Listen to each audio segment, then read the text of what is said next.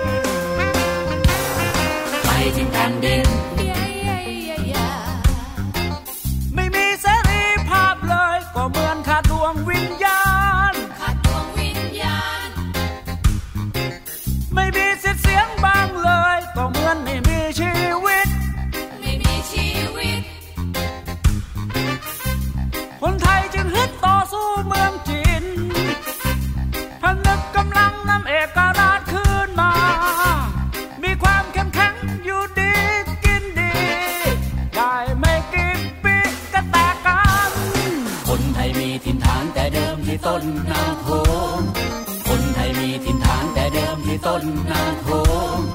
คนไทยมีถิ่นฐานแต่เดิมที่ต้นนาโขงฉะนั้นจึงอบพยพมาอยู่ปลายน้ำใน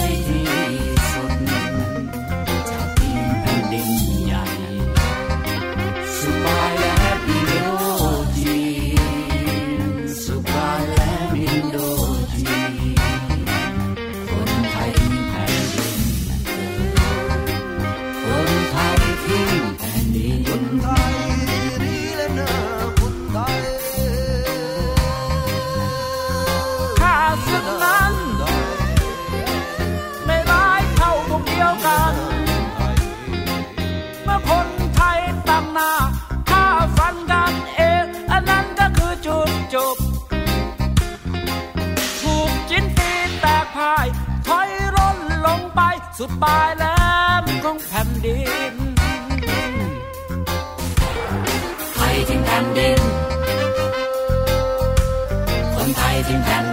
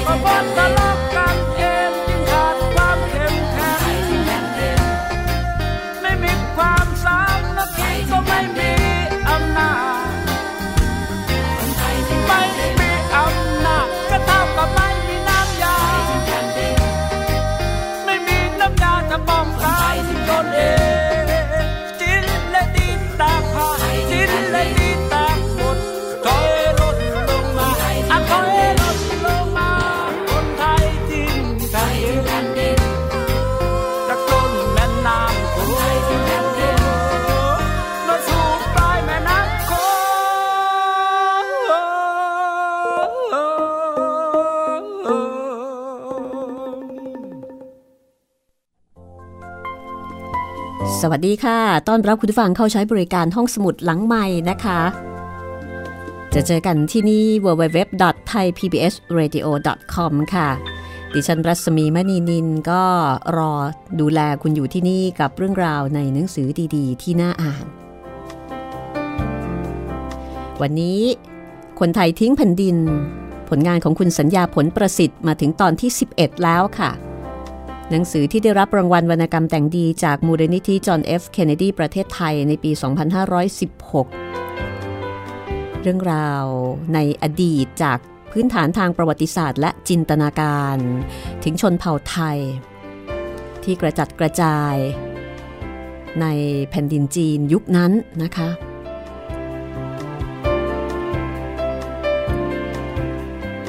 เป็นนวนิยายที่หลายคนอ่านแล้วติดอกติดใจแล้วก็รู้สึกว่า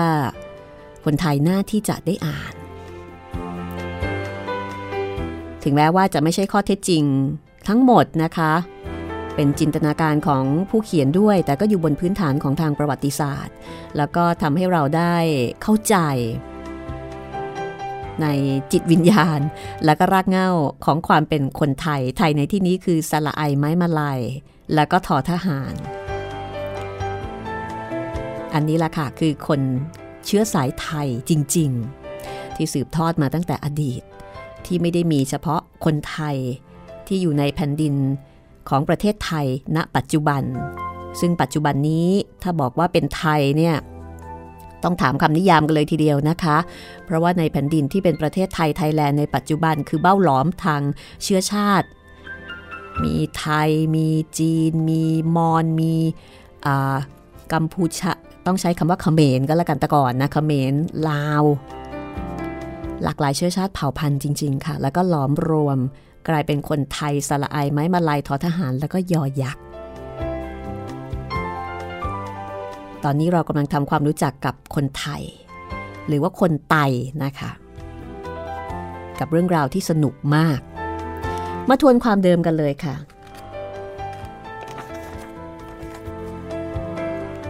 ความเดิมตอนที่แล้ว สีเมฆไม่ยอมยึดขานุ ตามคำแนะนำของขุนจาดทำให้ขุนจาดโกรธแล้วก็คิดจะเก็บสีเมฆแต่เจ้าพลลูกชายขุนจาดส่งสัญญาณช่วยสีเมฆเอาไว้ได้ทัน ขุนจาดยกทัพไปตีเมืองภูสันตอง ฟ้าเกิดแห่งเมืองมงทุม ยกทัพมาช่วยสีเมฆทำให้ข้างฝ่ายขุนจาดนั้นลำบากยิ่งขึ้น ขุนจาดก็เลยทำอุบาย ให้บุญเกิง ซึ่งเป็นลูกน้องของสีเมฆเออของของฟ้าเกิดนะคะฆ่าฟ้าเกิดซะเพื่อแย่งชิงอำนาจมาเป็นของตน ซึ่งบุญเกิงก็ทำได้สำเร็จและได้ขึ้นเป็นเจ้าเมืองมงทุมข้างฝ่ายขุนจาดยกทัพไปภูสันตองแต่ก็ไม่สามารถเข้าเมืองได้ แล้วก็ทางนางเอื้องคำ ซึ่งเป็นภรรยาของขุนจาดได้รับมอบหมายให้ดูแลเมืองแทน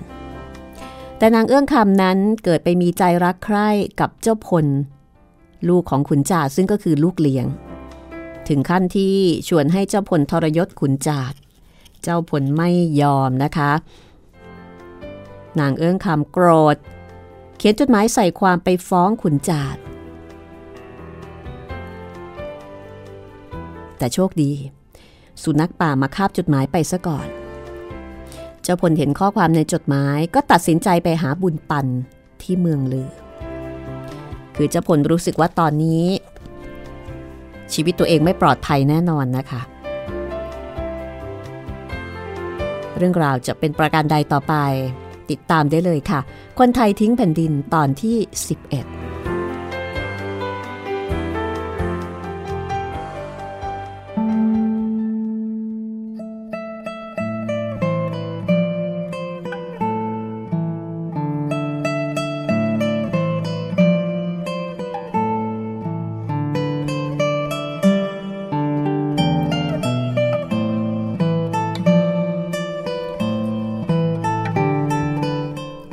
อไปถึงเมืองลือ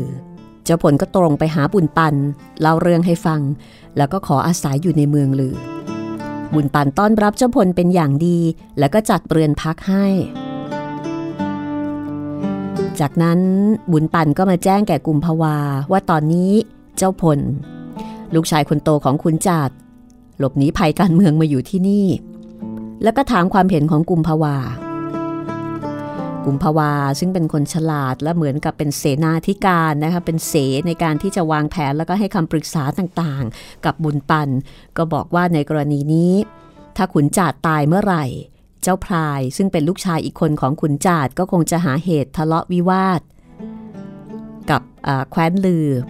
เพราะว่าเจ้าพลเนี่ยมาพำนักอยู่ในแคว้นลือ แต่อย่างไรก็ตาม ก็ถือเป็นโอกาสแล้ว ที่ทางแคว้นลือจะได้หาทางจัดการให้เจ้าพล เป็นเจ้าเมืองแคว้นเมงซะ เพื่อที่แคว้นไทยต่างๆ จะได้อยู่กันอย่างสงบ เพราะว่าตอนนี้ขุนจาดนี่เป็นปัญหามาก ยังไงก็ตามวันใดวันหนึ่งก็ต้องมีเรื่องกันอยู่ดี และเจ้าพลนี่ก็เป็นคนดี ดังนั้นการสนับสนุนให้เจ้าพลเป็นเจ้าเมือง ก็น่าจะเป็นทางออกที่ดีที่สุด ตั้งแต่นั้นมาเจ้าพลจึงได้พำนักอยู่ในเมืองลืออย่างปลอดภัย ข้างฝ่ายขุนจาดล้อมเมืองภูสันตองอยู่ประมาณเดือนเศษ ก็ไม่สามารถที่จะเข้าเมืองได้สเสบียงอาหารก็ขาดแคลนร่อยหรอ ขุนจาดจึงให้ทหารผลัดเวรกันออกไปบังคับเอาสเสบียงจากหมู่บ้านต่างๆ พอชาวบ้านไม่ให้ ทหารเมงก็ปล้นสะดม แล้วก็ฉุดคล้าเอาหญิงสาวมาตามใจชอบ ผู้ใดขัดขืนก็จะถูกฆ่าเสีย เมื่อมีผู้ใดมาฟ้องแก่ขุนจาดขุนจาดก็ไม่ได้สนใจที่จะชำระความให้ เย็นวันหนึ่ง มีทหารของขุนจาดมัดหญิงสาวคนหนึ่งเข้ามาในค่าย หญิงสาวนั้น อยู่ในสภาพที่เสื้อผ้ายับเยิน แต่นางดูงดงามมาก นางขัดขืนทหารเมงผู้นั้นตลอดทาง ขุนจาดเรียกทหารคนนั้นเข้ามาแล้วก็ถามว่า สูได้หญิงผู้นี้มาจากที่ใด หญิงคนนี้ชื่อแว่นทอง อยู่บ้านม่วงสน พวกข้าไปเกณฑ์สเสบียงที่นั่น แต่ชาวบ้านไม่ต้อนรับเราเลย ข้าเห็นที่เรือนหนึ่งกำลังเพลิดเพลินกันอยู่ จึงเข้าปล้นได้สเสบียงมาบ้าง ส่วนข้าได้นางผู้นี้มา ขุนจาดมองดูนางแว่นทองเห็นนางมีเรือนร่างสูง แข็งแรงผิวขาวอิ่มเอิบ แล้วก็ใบหน้างดงาม ก็อยากจะได้เอาไว้เป็นนางบำเรอ ขุนจาดก็เลยถามนางแว่นทองว่า สูเต็มใจจะอยู่กับทหารของข้าคนนี้ หรือจะอยู่กับข้าขุนจาดเจ้าเมืองเมง หากสูไม่เต็มใจข้าจะได้ช่วย นางแว่นทองเมื่อได้รู้ว่าขุนจาดเป็นเจ้าเมืองก็ยินดี ขอเจ้าเมืองกรุณาข้าเถิด วันนี้ข้ากำลังวิวากับคำยี่คนรักของข้า แต่ขณะที่เรากำลังอยู่ในพิธี เราก็ถูกแยกจากกัน เพราะว่าทหารเมงเข้าปล้น และฆ่าคนตายไปหลายคนคำยี่ถูกแทงล้มลงข้าเข้าประคองไว้ แล้วทหารคนนี้ก็จับข้ามา ไม่รู้ว่าคำยี่จะเป็นตายอย่างใด ท่านเจ้าเมืองขอให้ข้ากลับไปดูคำยี่เถิดขุนจาดก็เลยบอกกับทหารคนนั้นว่า เหมื่อนางไม่เต็มใจจะอยู่กับสูข้าจะซื้อนางไว้ แล้วขุนจาดก็ให้ทหารผู้นั้นนำนางไปไว้ในกระโจมของตน แล้วก็ให้บำเหน็จแก่ทหารผู้นั้น ทหารผู้นั้นก็เลยต้องจำยอมต่อขุนจาดขุนจาดดูแล นางแว่นทองเป็นอย่างดีนะคะ ให้บ่าวหญิงมาปรนนิบัตินาง แต่นางแว่นทองก็คิดถึงคนรัก ขอร้องขุนจาดว่า สู่ช่วยข้าพ้นจากทหารผู้นั้นเป็นบุญคุณที่สุดแล้ว แต่ขอให้ข้าได้กลับไปเถิดคำยี่บาดเจ็บมาก ขอให้ข้าได้ไปดูเขาเถิด สูรักคำยี่มากนักหรือคำยี่เป็นเพียงชาวบ้าน หากสูเป็นภรรยาคำยี่ สูจะต้องทำงานตั้งแต่เช้าถึงเย็นข้าเป็นเจ้าเมือง มีอำนาจเหนือคนทั้งปวงข้าจะให้ความสุขแก่สูทุกอย่างข้าจึงได้ให้นางเหล่านี้มาปรนนิบัติ ให้สูได้ความสบาย นางแว่นทองเมื่อรู้ว่าขุนจ่าจะกักนางเอาไว้ก็ร้องไห้ ยกมืออ้อนวอน สูเป็นเจ้าเมือง ข้าเป็นเหมือนทาสของสู จงเมตตาข้าเถิด ข้ากับคำยี่รักกันมานาน แล้วเราสาบานว่าจะไม่แยกจากกัน ขอได้ปล่อยข้าไปดูคำยี่เถิดขุนจาดนิ่ง นางแว่นทอง จึงวิ่งหนีออกจากกระโจมไป ขุนจาดให้ทหารไล่ตาม นางแว่นทองหนีไม่ทัน จึงถูกจับมายังขุนจาดอีก แล้วขุนจาดก็ให้กักนางไว้ในห้อง ในทันใดนั้น ทหารยามนำชายหนุ่มผู้หนึ่งมายังขุนจาดมีเลือดเปื้อนเสื้อผ้า แล้วก็มีท่าทีอิดโรย ขุนจ่าถามว่าเป็นใคร หนุ่มผู้นี้ตอบว่า ข้าไม่ใช่เฉลย ข้ามาที่นี่โดยความสมัครใจ เพื่อจะพบเจ้าเมือง ขุนจ่าก็ตอบว่า ข้าคือเจ้าเมือง ชายผู้นั้นบอกว่า ข้าจือคำยี่ จะแต่งงานกับนางแว่นทองวันนี้ ขณะมีพิธีอยู่ ทหารของสูเข้าไปปล้น เพื่อนข้าหลายคนถูกฆ่าตาย ส่วนข้าถูกทำร้ายสลบไป เมื่อฟื้นขึ้นมาข้าจึงตามมาที่นี่ เพราะได้ทราบว่า ทหารจับนางแว่นทองมา ขอให้สูสอบถามให้ข้าเถิดว่า ผู้ใดนำนางมา แล้วขอนางคืนให้ข้า แต่ขุนจาดกล่าวแก่ทหารว่า ตอนนี้เวลาเย็นมากแล้วข้าไม่มีเวลา จงนำชาวบ้านคนนี้ไปให้พ้น คำยี่ก็บอกว่า ในแขวงภูสันตองนี้ เรากล่าวกันว่า เจ้าเมืองที่ไม่มีเวลาสำหรับรัษฎร จะไม่มีเวลาสำหรับเป็นเจ้าเมือง จงสละเวลาให้แก่คนที่มาร้องทุกข์เถิด คนภูสันตองนี้ ปากกล้าเหมือนกันทั้งสิ้นข้าจะต้องสั่งสอนให้สำนึกตัว แล้วขุนจาดก็สั่งให้ทหารจับคำยี่เคี่ยน คำยี่ถูกจับให้ลงนอนกับพื้น โดนเคี่ยนคำยี่บอกว่าข้าจะตายก็ไม่ว่า แต่ขอให้สูช่วยนางแว่นทองให้พ้นไปเถิด ขณะนั้นนางแว่นทองได้ยินเสียงคนพูดกันเอะอะ ได้ยินเสียงแซ่ก็มองออกมาข้างนอก เห็นคำยี่ถูกเคี่ยน นางก็ร้องตะโกนขึ้นว่าคำยี่ ข้าอยู่ที่นี่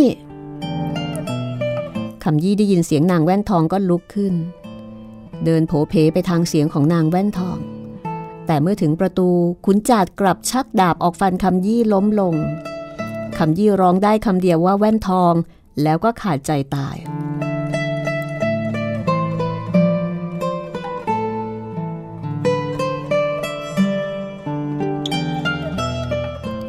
างแว่นทองพังประตูออกมาข้างนอกได้ ก็วิ่งมากอดคำยี่ไว้ คุณจ่าสั่งให้ทหารนำศพไปข้างนอก นางแว่นทองเงยหน้าขึ้น และกล่าวแก่ขุนจาดว่าข้าและคำยี่ได้สาบานกันแล้วว่าจะไม่แยกจากกัน บัดนี้เราแยกกันแล้ว เจ้าเมืองจงให้ข้าที่อยู่กับคำยี่สักครู่เถิด แล้วข้าจะยอมทำตามอำนาจของสูต่อไป เมื่อสูรู้อำนาจของข้า และยอมตามอำนาจของข้า ข้าก็จะตามใจสูบ้าง แล้วขุนจาดก็ปล่อยนางแว่นทองให้อยู่กับศพนั้นตามลำพัง นางแว่นทองเอาผ้าเช็ดเลือดให้แก่ร่างของคำยี่ และระหว่างที่นางกำลังแต่งแผลให้ร่างของคนรักนั้น นางพบมีดสั้นซ่อนอยู่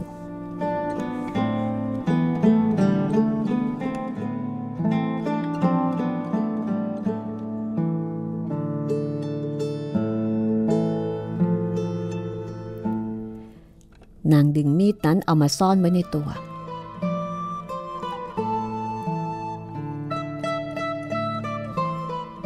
แล้วก็เอาศีรษะซบกับร่างของคำยี่ กระซิบกับร่างนั้นว่าคำยี่ข้าจะตามสูไป คืนนี้มารับข้าเถิด นางกอดร่างนั้นไว้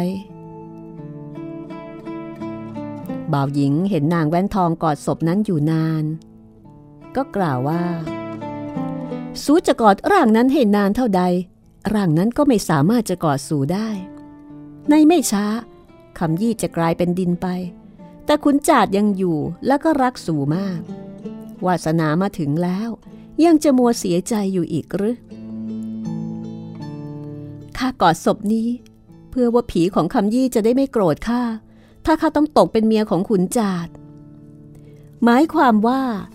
สูจะยอมเป็นเมียขุนจาดหรือข้าจะได้ไปแจ้งแกขุนจาด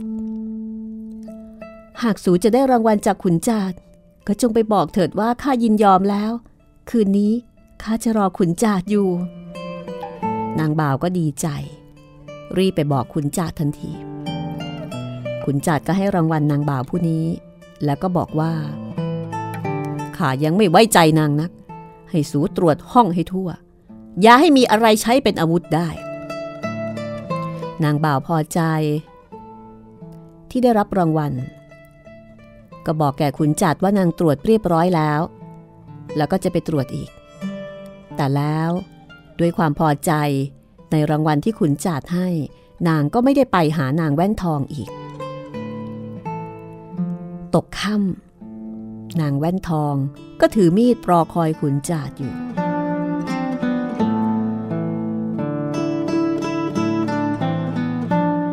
ข้างฝ่ายขุนจาดเมื่อกินอาหารเย็นแล้วก็นั่งสนทนาถึงการศึกอยู่กับเจ้าพรายและคำอ้ายที่ปรึกษา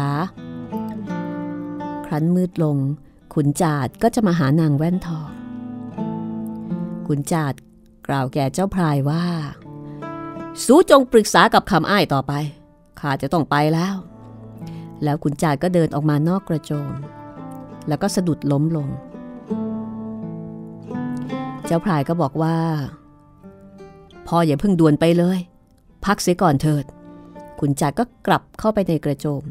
พอนั่งลงขุนจามองไปทางคำอ้าย เห็นพูดนางจันสีลอยอยู่ข้างบน นางจันสีก็คือเมียหลวง เมียคนแรกซึ่งเป็นแม่ของเจ้าพล ขุนจาดเอามือปิดตา แล้วก็ร้องขึ้นด้วยความตกใจ บอกว่าเห็นปีศาจนางจันสีมารดาของเจ้าพล ข้าจะต้องกลับไปนอน แล้วขุนจาดก็ออกจากกระโจมของคำอ้ายตรงไปยังที่พักของตน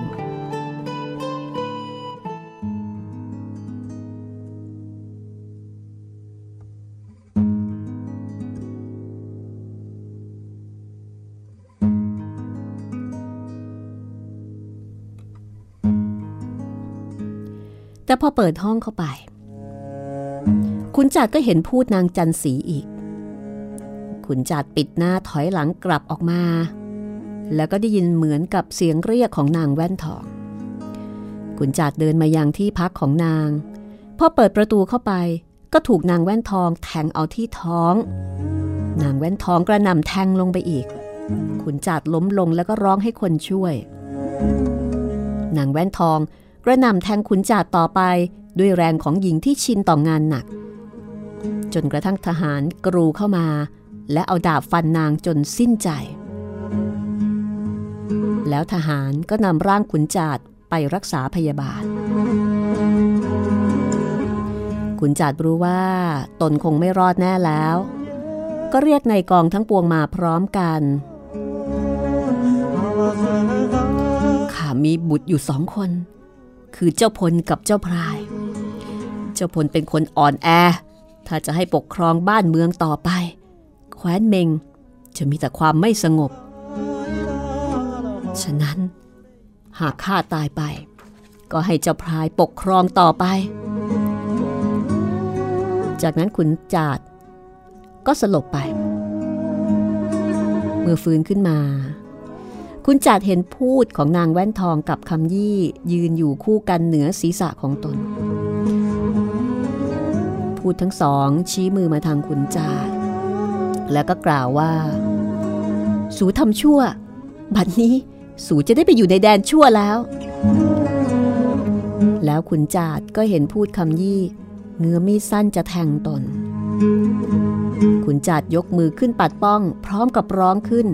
แล้วจากนั้น ขุนจาดก็ขาดใจตาย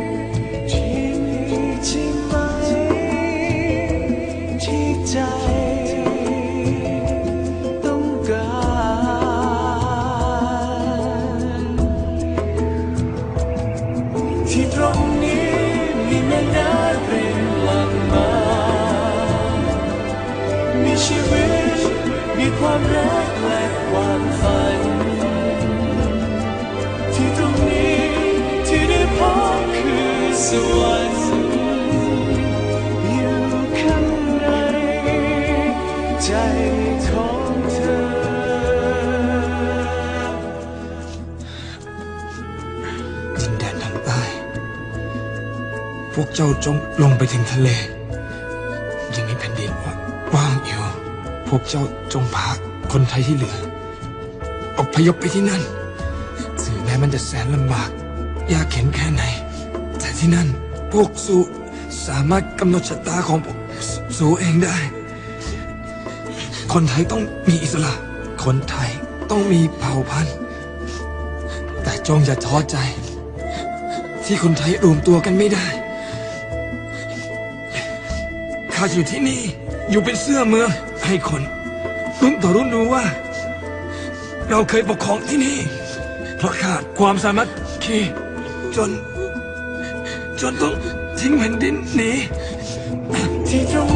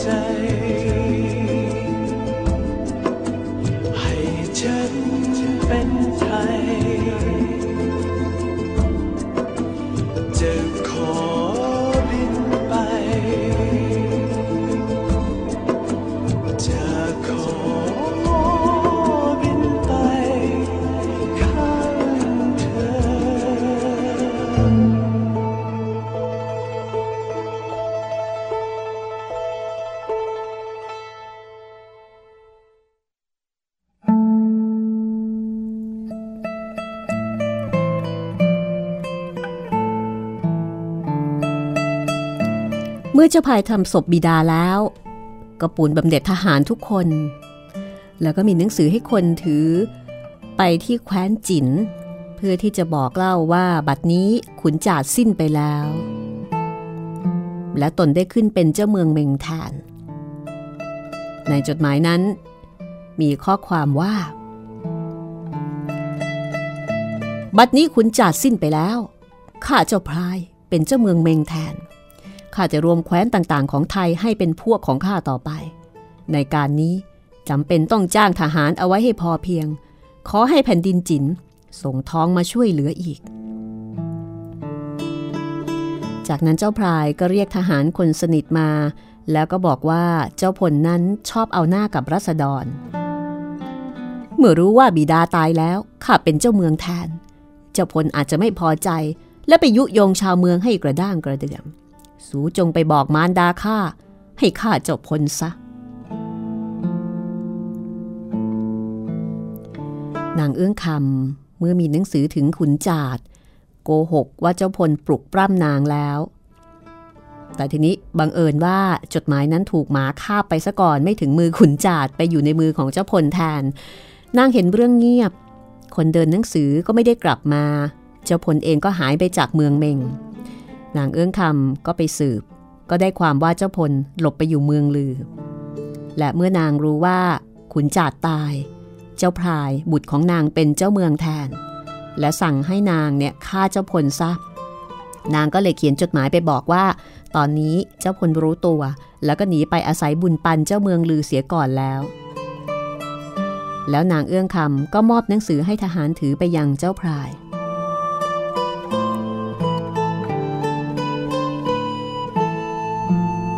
เมื่อเจ้าพรายทราบจากหนังสือของนางเอื้องคำว่าบัดนี้เจ้าพลหนีไปอยู่แคว้นลือ ก็กล่าวกับคำอ้ายว่า ตราบใดที่เจ้าพลยังอยู่ ข้าจะเป็นเจ้าเมืองแบบไม่เป็นสุข ข้าจะทำประการใดดีคำอ้ายซึ่งเป็นที่ปรึกษา แล้วก็มักจะมีแผนการร้ายๆอยู่เสมอ ก็ให้ความเห็นว่า เมืองแมงมีจินเป็นมิตรอยู่ จะกลัวย้ายกับแคว้นลือ สูจงตีภูสันตองให้ได้ซะก่อน แล้วจึงค่อยจัดการกับแคว้นลือต่อไป หากตีภูสันตองไม่ได้ เราทำศึกด้านอื่นก็จะลำบากนัก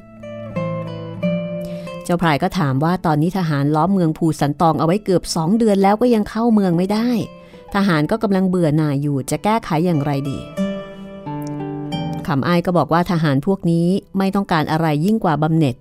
นั่นก็คือเงินทองกับผู้หญิง สูจงประกาศว่า ถ้าตีเมืองภูสันตองได้ จะให้หญิงทุกคนในเมืองเป็นสมบัติของทหาร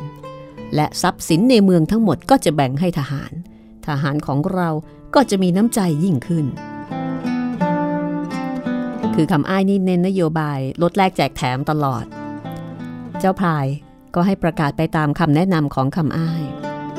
ทหารเมืองเมงก็มีจิตใจฮึกเหิมยิ่งขึ้น เจ้าพรายก็สั่งทหารให้เข้าโจมตีเมืองภูสันตองต่อไป สีเมฆก็ให้ทหารยิงธนูป้องกันเอาไว้ ทหารเมงที่ปีนขึ้นกำแพงก็ถูกชาวภูสันตองทิ่มแทง หรือไม่ก็ฟันจนตกลงไป และครั้งใดที่นางเพ่งเฮือน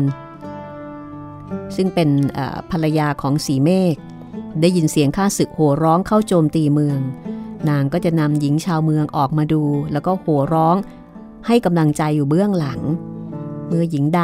เห็นสามีหรือคนรักถอยหนีข้าศึก นางก็จะร้องบอกไปว่า สูจะยอมให้ชาวเมืองเมงมาเอาข้าไปกอดหรือ มารดาบางคนเห็นบุตรของตนถอยจากข้าศึกที่ปีนกำแพงขึ้นไป ก็จะร้องบอกว่า สูจะให้แม่ตายเพราะชาวเมงหรือ คือบรรดาผู้หญิงก็รู้ดีว่าถ้าปล่อยให้ชาวเมงเข้ามาผู้หญิงจะเดือดร้อนมาก ชาวภูสันตองก็เกิดความละอายต่อคนรักและมารดาของตนไม่สามารถจะถอยให้ข้าศึก ก็ยังคงป้องกันเมืองอย่างเข้มแข็ง ชาวภูสันตองสู้จนกระทั่งลูกธนูไม่พอ เข็มเมืองซึ่งเป็นคนมั่งมีเป็นเศรษฐีแห่งภูสันตอง ก็นำเงินของตนทั้งหมดมามอบให้กับสีเมฆ สีเมฆก็ให้ทหารเอาเงินนั้นมาหลอมเป็นหัวลูกธนูบ้าง คันธนูบ้าง ใช้ยิงฆ่าศึกต่อไป ชาวเมืองคนอื่น ๆ ก็กระทำตามเข็มเมือง คือเอาเงิน มารวมกันเพื่อที่จะเอามาทำเป็นอาวุธต่อสู้กับข้าศึก ฝ่ายเจ้าพรายเมื่อเห็นฝ่ายภูสันตอง ยิงธนูที่ทำด้วยเงินออกมา ก็รู้ทันทีว่าชาวภูสันตองจะหมดอาวุธอยู่แล้ว แล้วก็เร่งให้ทหารโจมตีต่อไป โดยบอกกับทหารว่า ไม่ช้า หญิงงามของภูสันตองจะต้องเป็นของพวกเรา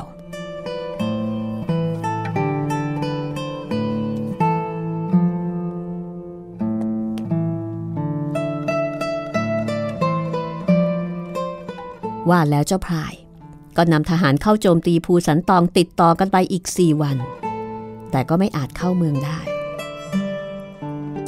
จ้าพรายเสียทหารไปอีกมาก ก็ให้ล้อมภูสันตองไว้ตามเดิม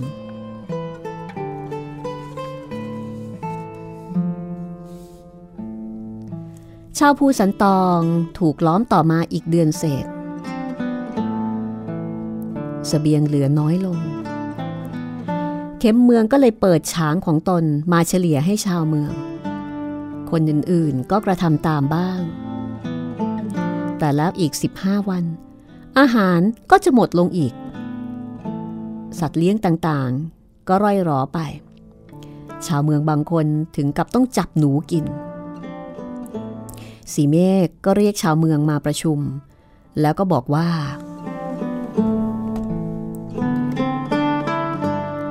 เจ้าพรายไม่เข้าโจมตีเรา เพราะรู้ว่าเราต้องรบกับข้าศึกที่ร้ายกว่าชาวเมงข้าศึกนั้นก็คือความอดอยาก หากเรายอมแพ้ต่อเจ้าพราย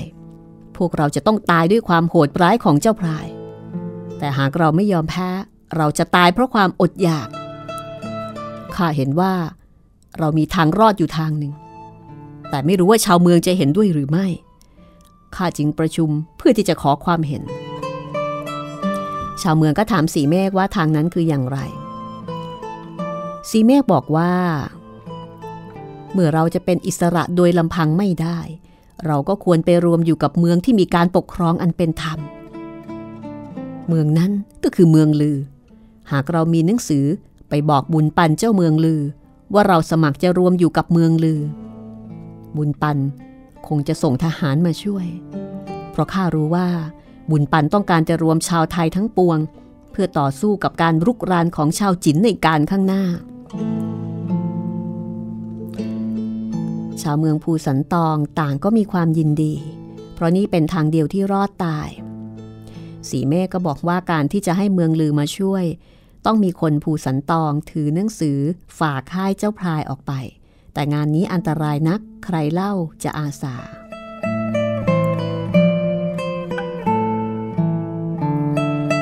ปรากฏว่า บุตรคนโตของเข็มเมืองชื่อด้วงใหญ่ จะขออาสาทำภารกิจนี้ ข้าจะนำหนังสือไปเอง พี่ข้าไปคนเดียวไม่พอ งานนี้สองคนจะเหมาะกว่า ด้วงน้อย บุตรอีกคนหนึ่งของเข็มเมืองก็อาสาไปกับพี่ชายด้วย ชาวภูสันตองก็พากันสรรเสริญ บุตรของเข็มเมืองที่มีความกล้าหาญชาญชัยทั้งคู่เมื่อได้อาสาแล้วสีเมฆก็เขียนจดหมาย บนหนังลูกวัวสองฉบับ มีข้อความอย่างเดียวกัน ข้อความในจดหมายนั้นมีว่าข้าสีเมฆผู้รักษาแขวงภูสันตอง ถึงบุญปันเจ้าเมืองลือ ที่ข้ากับชาวภูสันตองแข็งเมืองต่อขุนจาดเพราะขุนจาดมิได้ปกครองเพื่อราษฎร ขุนจาดกระทำความโหดร้ายต่างๆ จนเดือดร้อนกันทั่วไป ภาษีที่ขุนจาดบังคับก็เรียกเก็บจากรัษฎร นำไปให้พวกของตนใช้โดยมิชอบ และนำไปจ้างทหารสำหรับรักษาอำนาจของตน ข้าเตือนขุนจาดโดยดี แต่ขุนจาดกลับลวงข้าเข้าไปในวัง เพื่อจะฆ่าเสีย แต่เจ้าพลบุตรขุนจาดนั้น แจ้งให้ทราบถึงภัย ข้าจึงรอดมาได้ และแข็งเมืองขึ้น พร้อมกับชาวเมืองภูสันตองทั้งปวง ขุนจัดยกทัพมา หมายจะทำลายเมืองภูสันตองให้ได้ แต่ก็ทำได้เพียงล้อมเมืองไว้ ในระหว่างล้อมเมืองนั้น การพูดจาระหว่างทหารฝ่ายล้อมกับฝ่ายถูกล้อม ย่อมมีบ้างเป็นธรรมดา ข้าจึงทราบว่า เจ้าพลบุตรขุนจาดหนีมาอยู่กับสูในเมืองลือ ส่วนขุนจาดนั้นถูกนางแว่นทองฆ่าตาย เพราะความชั่วของตน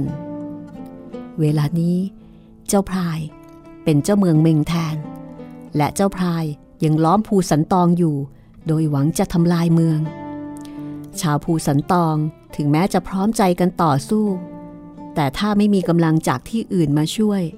ชาวเมืองก็คงจะตกเป็นเครื่องเส้นของทหารเจ้าพรายในไม่ช้า ส่วนหญิงชาวภูสันตองนั้น เจ้าพรายประกาศแล้วว่าจะมอบให้เป็นสมบัติของทหารของเขา เวลานี้ ชาวเมืองภูสันตองกำลังอดอยาก และจะสู้ต่อไปไม่ได้นาน เราจึงปรึกษาและพร้อมใจกัน ขอรวมกับแคว้นลือ เช่นเดียวกับที่ลือและเชียงแสรวมเข้ากัน ที่เรากระทำครั้งนี้ จะเรียกว่าเราขบฏต่อแคว้นเมงหาได้ไหมหากว่าแคว้นเมงมีเจ้าเมืองที่อยู่ในธรรม และรู้การปกครอง เราจะไม่แข็งเมือง เมื่อสู่ได้ข่าวนี้แล้ว จงรีบมาช่วยโดยเร็ว เพราะว่าความอดอยากกำลังเป็นศัตรูที่เราไม่อาจจับอาวุธต่อสู้ได้ หากจะไม่มาช่วย เพราะไม่สนใจจะให้เรารวมกับแคว้นลือ ก็ขอได้มาช่วย เพราะเรากำลังถูกอำนาจชั่วทำลายอยู่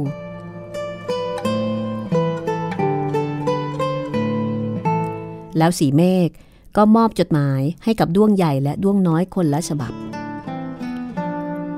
คืนนั้น พี่น้องสองคน ก็หย่อนตัวลงจากกำแพงเมือง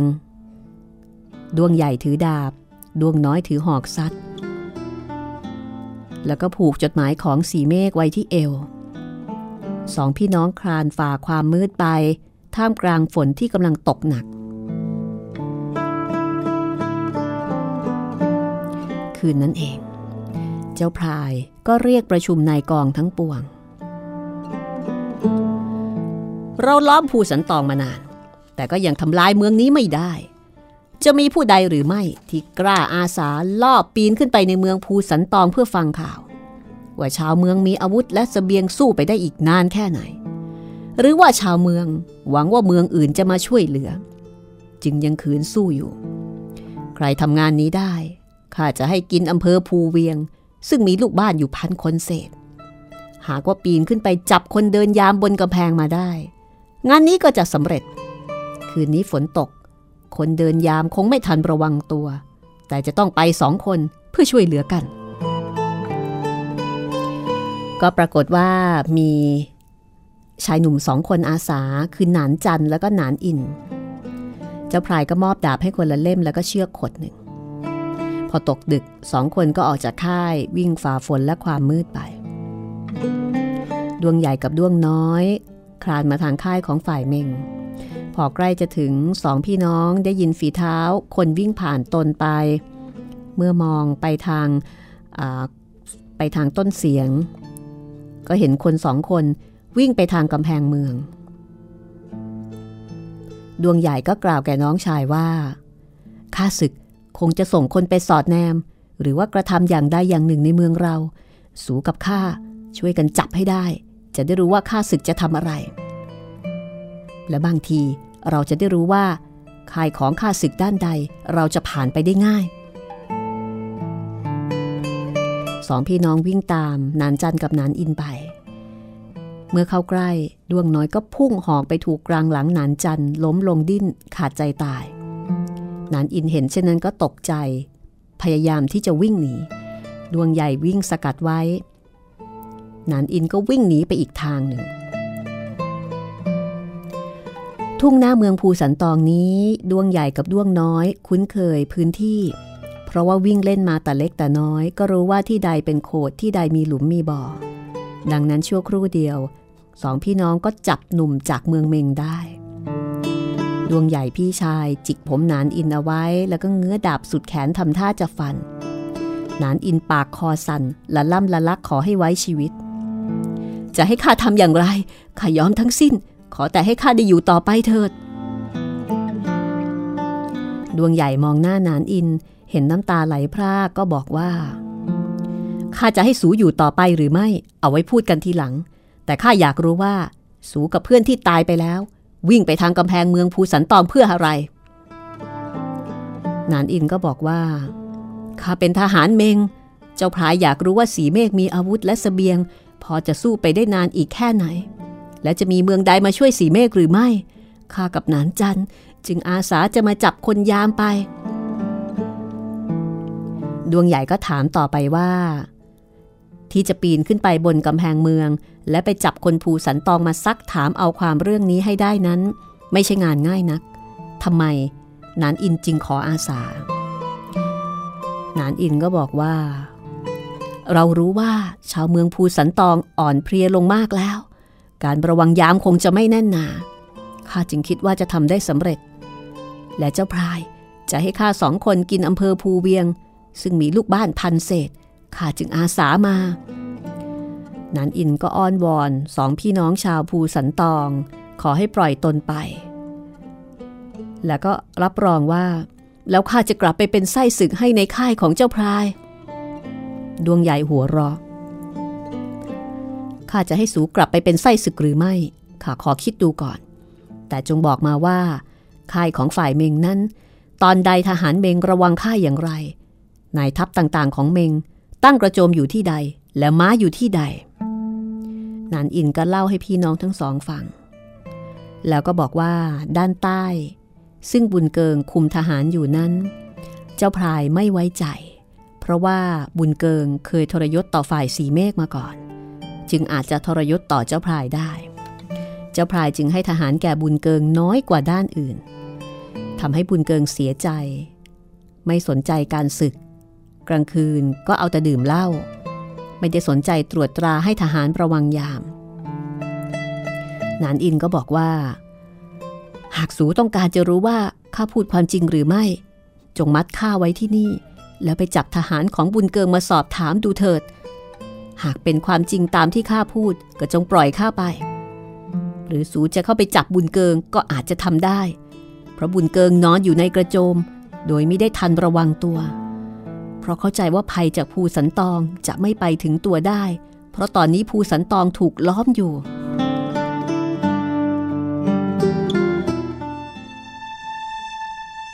ดวงใหญ่ ก็บอกกับน้องชายว่า บุญเกิงนี้หาความสัตย์ไม่ได้ หากคนนี้ไม่หักหลังฟ้าเกิดกับสีเมฆฝ่ายตนก็คงจะตีเมืองเมงได้นานแล้ว เราฝากเข้าไปทางค่ายบุญเกิงเถิด และฆ่าบุญเกิงเสียก่อนที่เราจะออกไป แล้วดวงใหญ่ก็หันไปทางหนานอิน สูทำงานมากับขุนจัดจนเสียนิสัย เพราะขุนจัดสร้างการปกครองที่ชั่ว เจ้าพรายลูกขุนจัดก็พลอยชั่วไปด้วย ขุนจัดจะส่งคนไปเป็นเจ้าเมืองที่ใด ขุนจัดก็บอกให้คนนั้นไปกินเมืองนั้น คนที่ส่งไปก็จะรู้สึกภูมิใจที่ได้ไปกินเมือง และคิดว่าตนเป็นนายเหนือราษฎร หาได้คิดไม่ว่าที่ทำเช่นนั้น ตนเองเป็นแร้งไปเสียแล้ว และเห็นราษฎรเป็นซากศพสำหรับจิกกิน การศึกครั้งนี้ ไม่ว่าฝ่ายภูสันตองหรือเจ้าพรายจะมีชัย ถ้าข้าปล่อยสูไป ความคิดของสูที่เห็นราษฎรเป็นเครื่องเลี้ยงชีพจะยังอยู่ต่อไป ถ้าข้าทำลายสูซะ คนที่จะเป็นแรงจิกกินราษฎรก็จะน้อยลงไปได้อีกหนึ่งคน อันหนึ่งเล่า สูว่าจะมาเป็นไส้ศึกให้ข้า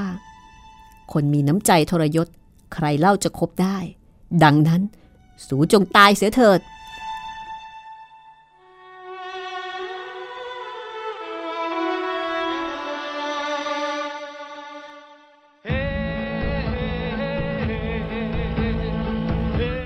นันอินอ้าปากจะอ้อนวอนขอชีวิต แต่ยังไม่ทันจะเอ่ยคำดวงใหญ่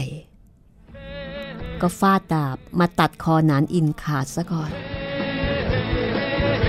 จากนั้นสองพี่น้องก็คลานไปทางด้านใต้ ซึ่งเป็นด้านที่บุญเกิงรักษาอยู่ และเมื่อไปถึงสองพี่น้องเห็นกระโจมใหญ่ตั้งอยู่กลาง ก็แน่ใจว่านั่นเป็นกระโจมของบุญเกิง หารรอบกระโจง ตอนนี้นอนหลับทั้งสิ้น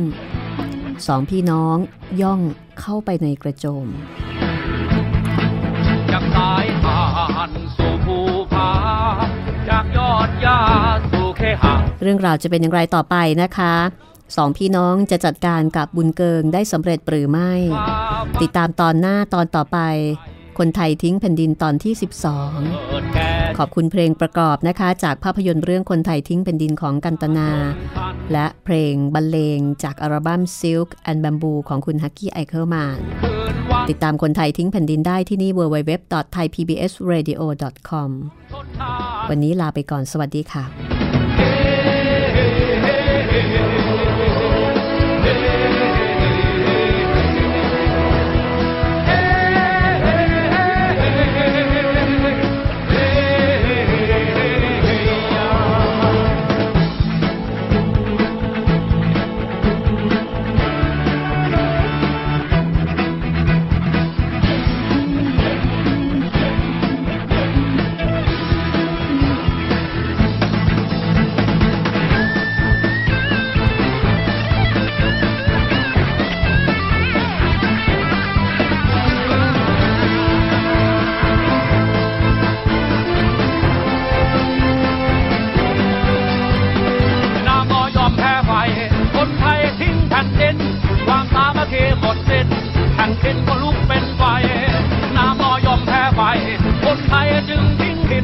คนไทยทิ้งแผ่นดิน